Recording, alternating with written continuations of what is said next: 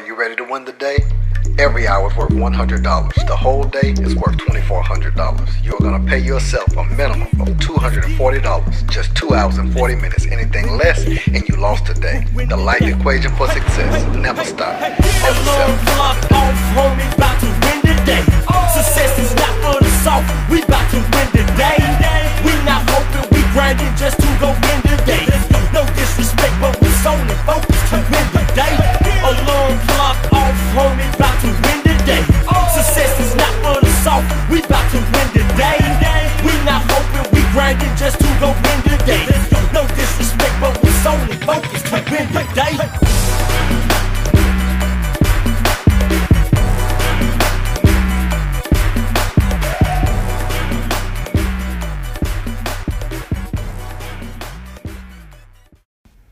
Welcome back to another episode of Win the Day with Marcus. Rozier. I'm your host, Marcus. Rozier. Who else?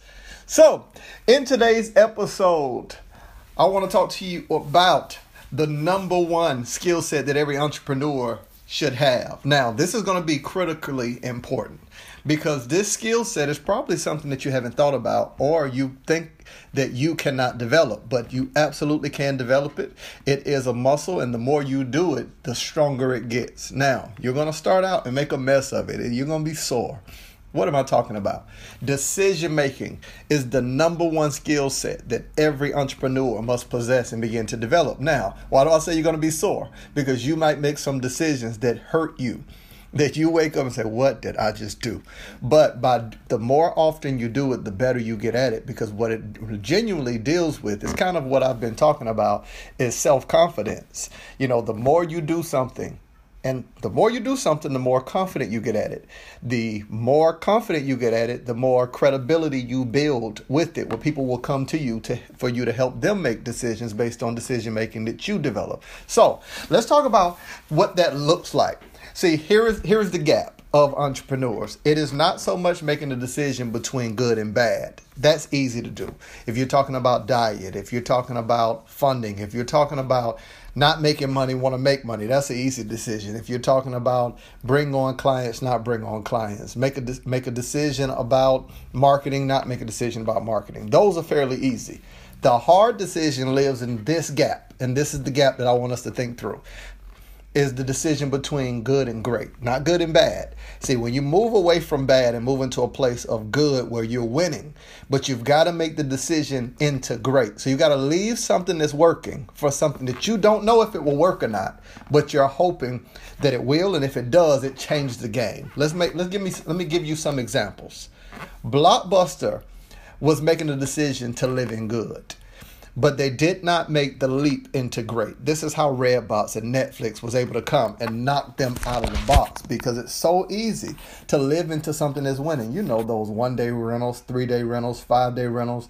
Yeah, but real estate costs. This is during the recession. You remember when they went on this huge sale selling off some of the old movies where people had to drop, you know, everything was shifting. People wanted conveniences. People wanted to use their cell phone but Blockbuster did not adapt because they had been winning for so long. I mean, they were a staple in in the conversation of culture.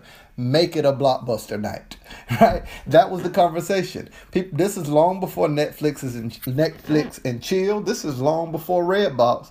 Blockbuster was winning, but someone has to make a decision to move from good to great to move into white space, something that you, that has not happened yet, but you can project where people are going and make a decision to meet them there. See, here's where real innovation lives as a decision maker. Real innovation lives in your ability to visit the future, answer a question before people ask it, solve the problem and come back to the present and pose the question, point to the problem. So you already have the solution, you already have answered the question before they asked it.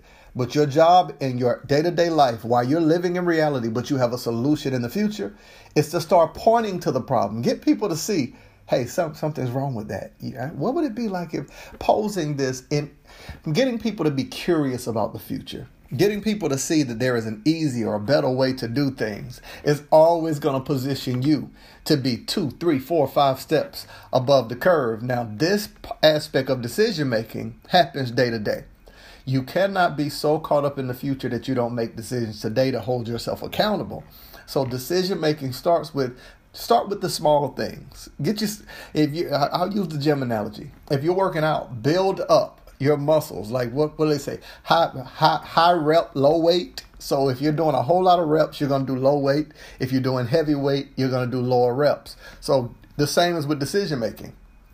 Make small decisions on things about your business, small nuances. Hey, how do I downsize? How do I cut costs? How do I reallocate funds? Just recently, let me tell you something that I did. So just recently, I, I have I took on a project that's going to take me about 60 days to knock out for for a new client I'm bringing on.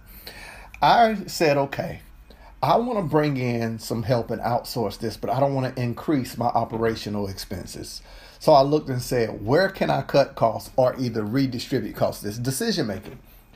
Looked and said, okay, I'm spending a lot of money on systems because a large part of what we do for our clients is digital marketing. So with that, we have so many systems and softwares that that we're constantly keeping because I like to stay abreast of them. I play with them all the time, make sure that if there's any new updates, I can speak from a place of education to guide my clients in the best possible direction. So with that, in terms of automation and, and, things of that nature, I looked and said, what if I reached out to them and said, hey, uh, can we cut the costs on this? So I've been with them for quite some time. I put so many clients onto these software. So I sent out an email to each of them about eight different softwares. Now, some of them range from $200. I have some that's 300 some that's 150 Almost every one of them responded back, and I asked for 20% discount, 15%, 25%. Some said, We can't do 25%, but we'll give you two months free and a 20% discount for the lifetime that you're with us.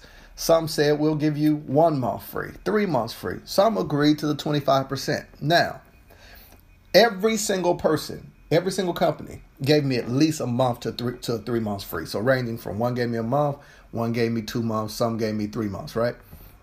Well, when we added that up, that equals about two thousand, three thousand plus dollars. Let's say four systems at two hundred fifty dollars is a thousand dollars. We have about seven or eight systems that we're running, so we saved for the next two three months two three thousand dollars worth of software and system plus on the back end an additional 15 20 25% for the lifetime that I'm a part of the that I have these software. So I didn't just save on the next two three months paying zero. I also saved in the long term, cutting down how much I'm spending, ranging from fifty to sixty to seventy to eighty dollars off. Now, why is this important?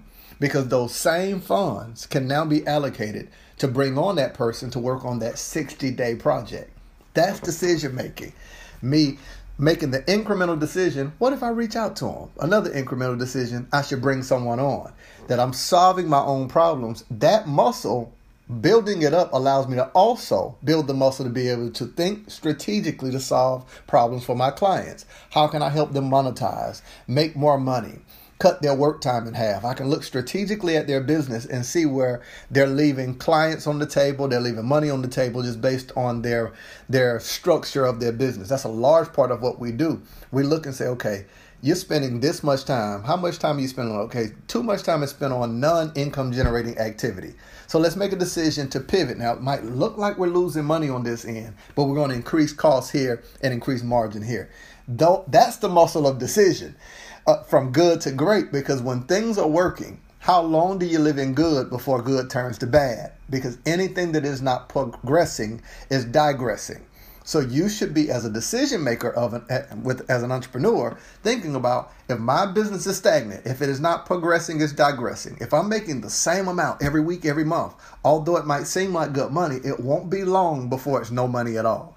So, what you should be daily building up is the ability to make incremental decisions, putting up reps to say, what are the hard choices that I need to make to function in the future and to make sure that my business is successful. Now, I never, ever, ever do anything where I don't give you a strategy. So I gave you a little bit, but let me give you let me give you another one. One of the things I want you to do immediately is look at your business. Look at your business and look at your day to day activity and say, what is the one thing that I do daily that does not bring in any income? Make the decision to delegate or to automate that. That's the first decision you're going to make. Like you're going to look and say, every day I do blank. Doing blank makes me blank. Now, when you factor this in, I want you to say, okay, if this is not a high enough income generating activity, I am going to do one or two things. I'm going to delegate it to a person that I that I already have hired, to my virtual assistant, or I'm going to automate it into a system, something that I can pay low cost that, and I can document the result. And now if I automate it, it's going to do it over and over and over and over again. It's a predictable action day after day after day is predictable. So that's your strategy for the day. If I can help you in any way, if you're looking for ways to monetize online, ways to increase your income while cutting your work time in half, we would love to show you how you can begin to structure your messaging. Let's just say right now you're doing fairly well in business, but you know that there has to be an easier way. You're tired of manually sending out emails, you're responding to messages. You don't have a clear process for people to work go through. You're getting on free consultation calls without a screening process. You don't have a way on the back end to automate your contracts, your proposals. We would love to see how we can work with you to show you how you can begin to increase your workflow, to automate, to delegate, to build a structure around your business that makes everything easier with messaging and monetization to show you how you can increase your income while cutting your work time in half. I would love to see how we can work together. Let's win together, win the day.